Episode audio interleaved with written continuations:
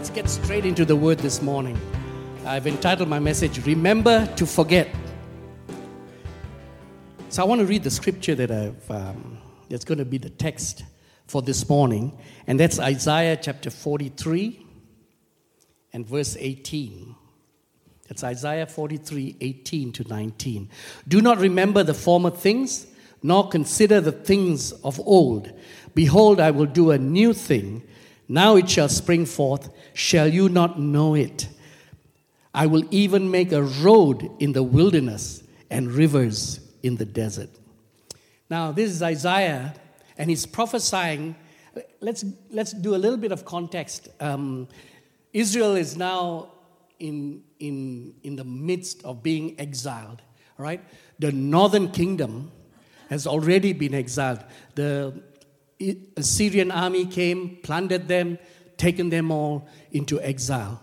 Um, and the southern kingdom, with Judah, was now in the midst of uh, the invasion of Babylon, and Babylon's invaded them, they've um, plundered them, and now they are in the middle of being exiled.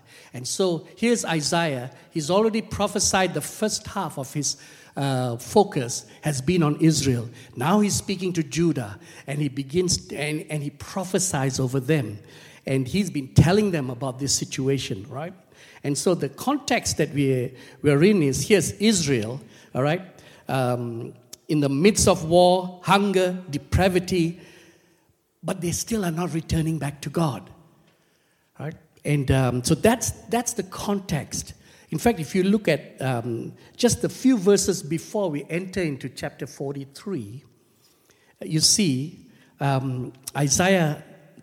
Uh, Isaiah quoting the Lord, uh, Isaiah speaking on behalf of the Lord, uh, Isaiah 42, verse 24. Who gave Jacob for plunder and Israel to the robbers? Was it not the Lord? He against whom we have sinned. So, this is the voice of Isaiah, and he's explaining to the people of Judah all right, their situation. And he's saying, He against whom we have sinned. For they would not walk in his ways, nor were they obedient to his law. I want you to see um, the shift in pronouns, right? First he says, We, we have sinned. And then he says, They have not walked in his ways, nor have they been obedient to the Lord. He's very careful when he speaks about, um, when he's looking at sin, right? And he's conscious of the fact that it's not just they who have sinned.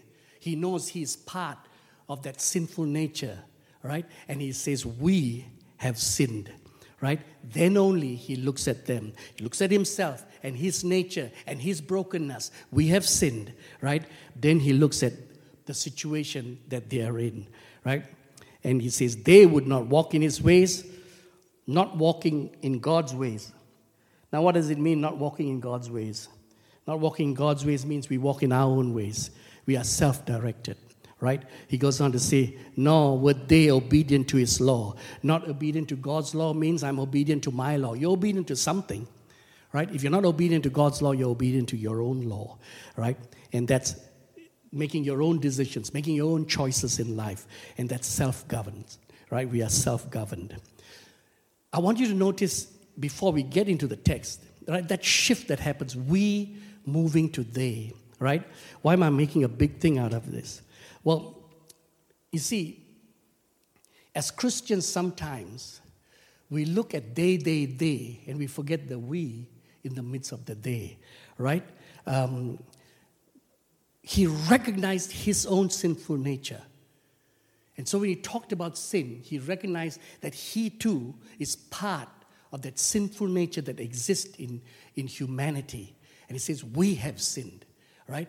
And that the importance of recognizing that we have sinned, so that when you look at them, when you look outside you and you see the other, you'll be conscious that even you are party of the grace of God. If not for the grace of God, none of us would be sitting here this morning. And so he's conscious of it. He says, We. Right? Um, so, as, as far as he is concerned, he too is in the need of God's grace, right? But the they, when he separates the we, him from the, them, right, he's talking about this worldview that they have, right? They live, they're not living God directed lives. They're not living God governed lives, right? But he is. He is committed to di- direction from God. He is committed to governance from God, right? And so he separates that. And if you believe in your own ways, you will be self directed. If you believe your ways are better, your laws are better, you'll be self directed, you'll be self governed. But if you believe God's ways are higher, if you believe that God's laws are perfect, then you will lead a God directed and God governed life. So it's not really the behavior that he's looking at, he's looking at the worldview. All right? And so when he talks about the people of Israel, he's not looking at behavior. Because the moment you look at behavior, you will judge. And that's what we do. We have tendency to look at people's behavior, and the moment you look at behavior, you will judge. And when you judge, you forget the we. That we too are broken. That we too, all right, have this sinful nature within us that, that is constantly in opposition of direction from God, of governance from God. But when you look at worldview, then you understand why some people behave the way they behave right? They have not embraced the fact that God's laws are perfect. And so I embrace your law, Lord. I, they have not embraced the fact that God's direction is the best. His, his plans and purposes are best, right? And so people behave the way they behave because of a worldview. And if you can understand that, you can separate the we and the they. And you won't look at behavior, but you'll try and change people's worldview. And how do you change people's worldview? When you are self when you are God governed, and you are God directed, and they see the beauty of a, uh, of a life that's God directed, the beauty of a life that's God governed, and they see the fruit of that, that will shift worldview. And when worldview is shifted, behavior naturally changes right? And so he makes that, that, um, that, that distinction, he, the we and the they. Then he moves on to Isaiah 43 as we begin that chapter and, and enter into our context of our passage, right? He says, But now, but now, Jacob, Listen to the Lord who created you. You'd expect after we see chapter 42 and you see how the people of God are rebellious still, the people of God are not turning back to God, right? They, they continue in their evil ways and wicked ways. Uh, and, and how they harm one another, in spite of the fact they are going through hell on earth, they're not turning back to God, right? So you'll expect as Isaiah opens 43, verse 1, you'd expect God's voice to be with anger, with judgment, all right, and coming strong against them. But this is the voice of God in chapter 43, verse 1. O Israel, the one who formed you says, Do not be afraid, for I have ransomed you. I have called you by name. You are mine. Instead of that judgmental voice, you can't change the nature of God, you see. God is love. And He always desires the best for, for you and for me.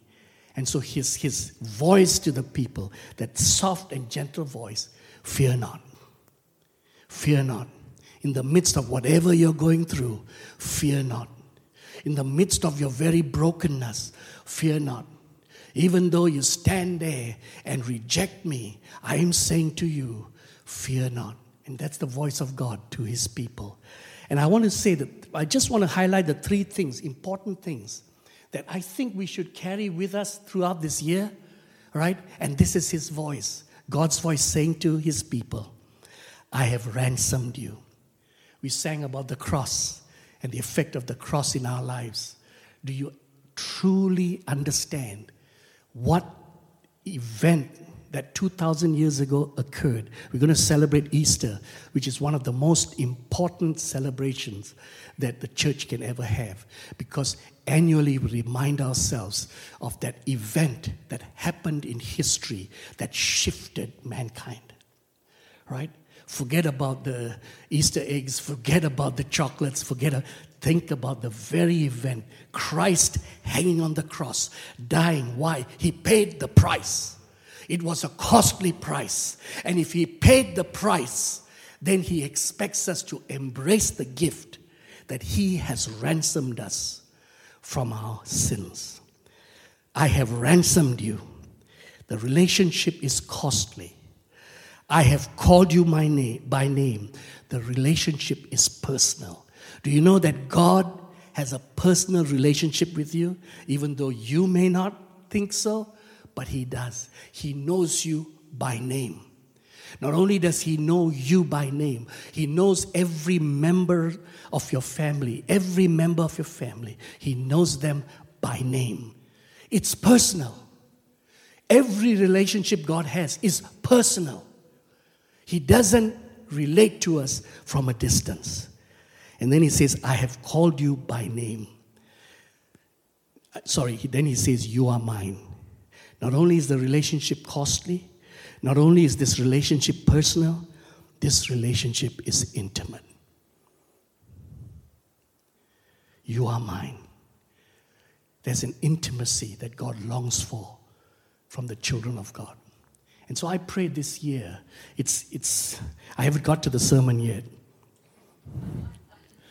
but I pray this year that you open your heart to this kind of relationship with God. Know that you're ransomed. Nothing can separate you now from the love of God. Know that it's personal and know that it's intimate. And let's be open to that kind of relationship this year. Right? Then you, you go on as you read chapter 43 of Isaiah, just before it comes to the text we read just now, right? God begins to defend his track record. And if you read chapter 43, in the Hebrew language, it's more legal. It's legal terminology. It's as if God had been taken to court. Because you, you know, when things, bad things happen, we always say, God, why are you? God, you know, we, we, we don't mean to accuse him, but if we could, we would like to take him to court. Because everything that's going on in my life, you could have done something about it, right? If we could sue God, we would. And so the people of God, right, are asking, why is this happening to us? Why is this happening to us? And so God defends himself in the court of law. And how does he defend himself? he speaks about his goodness towards Israel. He talks about how he has blessed them. He talks about how he turned up for them again and again. In spite of their rebellion, he turned up for them again and again. And then he reminds them about this huge historic event, right? The crossing of the Red Sea. And that's in Isaiah 43 16 to 17, immediately before our text this morning, right? He says, I'm the Lord who opened a way through the waters, making a dry path through the sea. I called forth the mighty army of Egypt with all its chariots and horses. I drew them beneath the waves, and they drowned, their lives snuffed out like a smoldering candle wick. What was he talking about? He was talking about what happened in the book of Exodus, right? When God parted the Red Sea and the people of Israel crossed. They were not even a people, they were not even a nation, but as they, they were a bunch of slaves, a million of them crossed dry land in the midst of the Red Sea. And then, when the armies of Egypt, at that time the most powerful army of the then known world, right, when they came with chariots and horses, God snuffed them out. Now he's saying, he's reminding them about that. They know this, right? They've been, they, they celebrate the Passover. Every year, they remind themselves of this very event how they were not a people, and now they are a people. How they were not a nation, and now they are a nation. They reminded themselves year after year. And so God brings that to them. And then immediately after he reminds them of this great historic event, this is what he says do not remember the former things. Forget about all that. Forget about everything I've done. Forget, forget it. Right? That's weird, isn't it? Here he is reminding them of all he has done. Then he says, forget about it. Right? Uh, the NLT says, forget all that. It's nothing compared to what I'm going to do. Right? NIV says, do not dwell on the past. Right? So we are commanded to forget. And yet, if you look at scriptures, the Bible teaches us to remember. Right? Never forget. remember the Psalms? Right? Psalm 103. Bless the Lord, O my soul, all that is within me, bless his holy name. Bless the Lord, O my soul, and forget not all his benefits. So here is Isaiah. Yeah? In Isaiah, God is saying, forget it. The psalmist is saying, forget not. Who's right? If you know by now, both are right. Right? So what, what's this? What, what is Isaiah trying to talk about, right?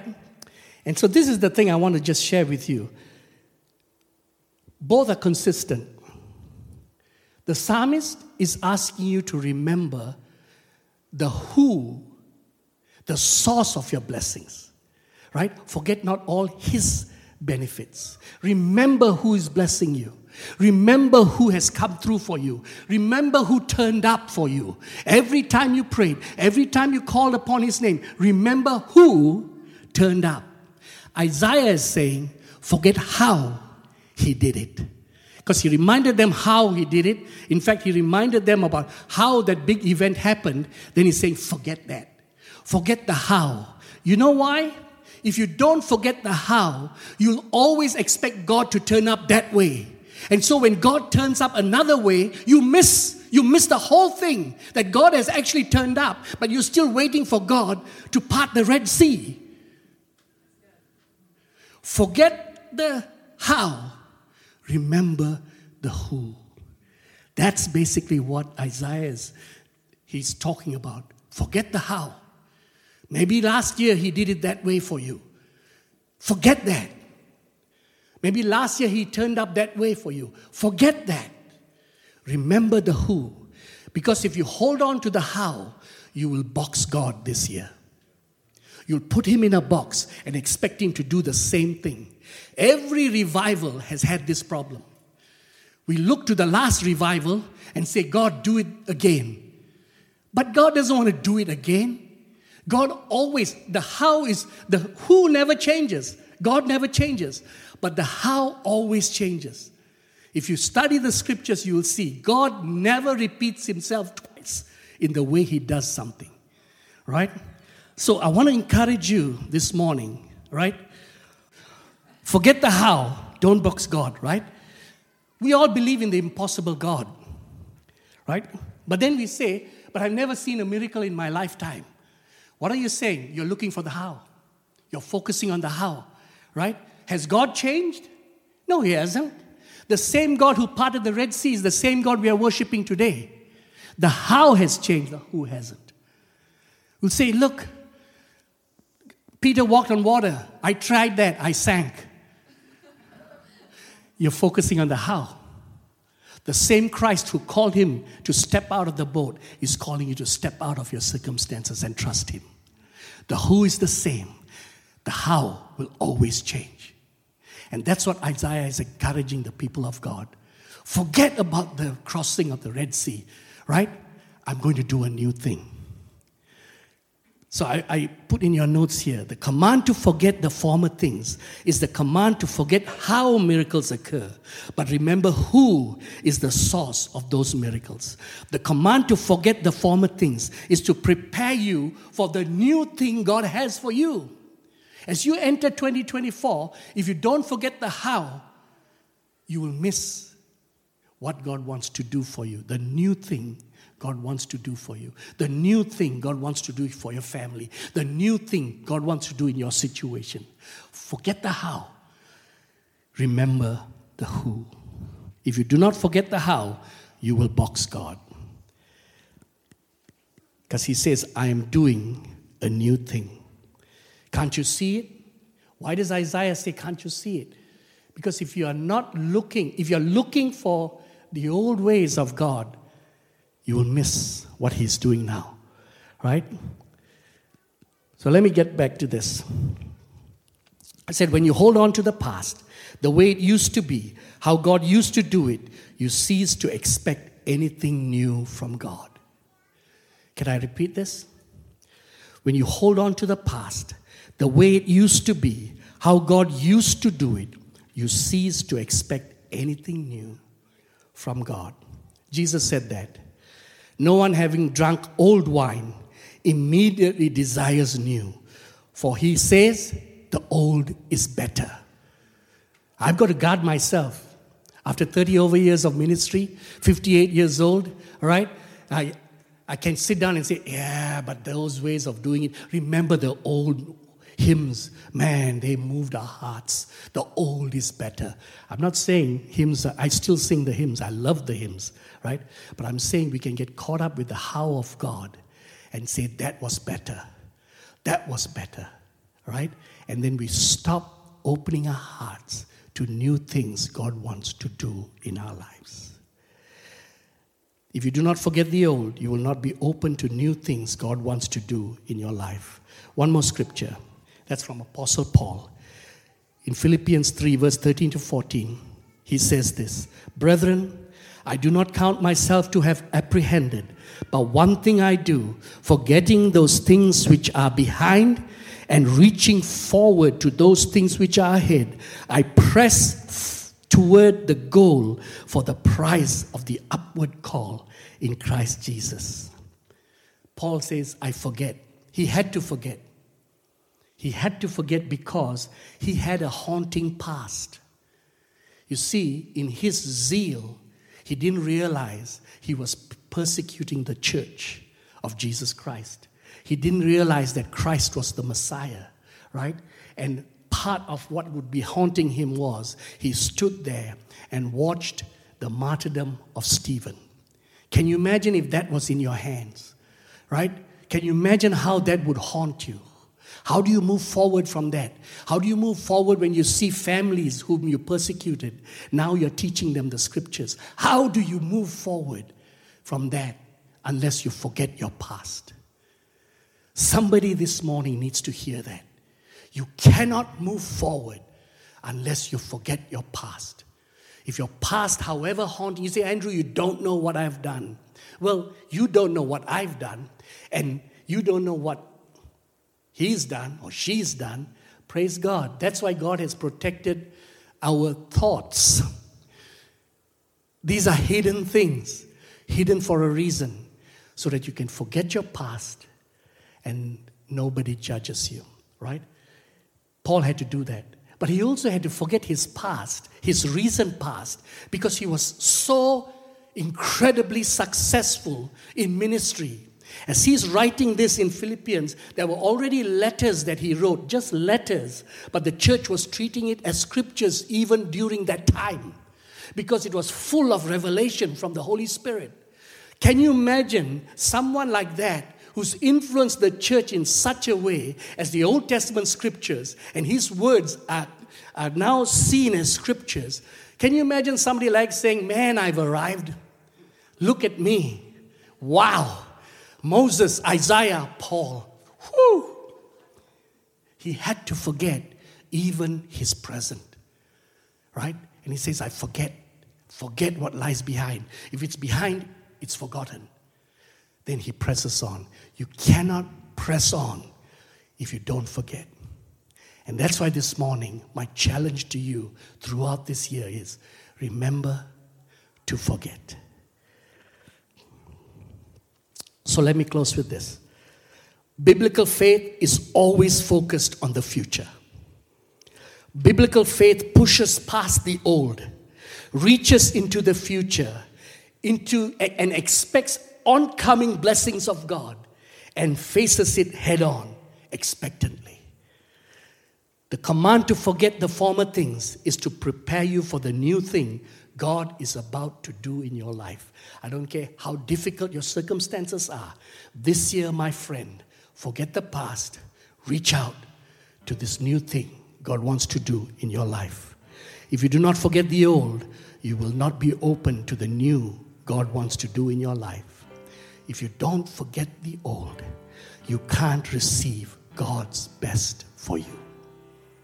So this year, remember to forget. Thanks for listening to this week's sermon podcast. For more resources, or if you would like to support this ministry, visit us at activefaith.org.nz.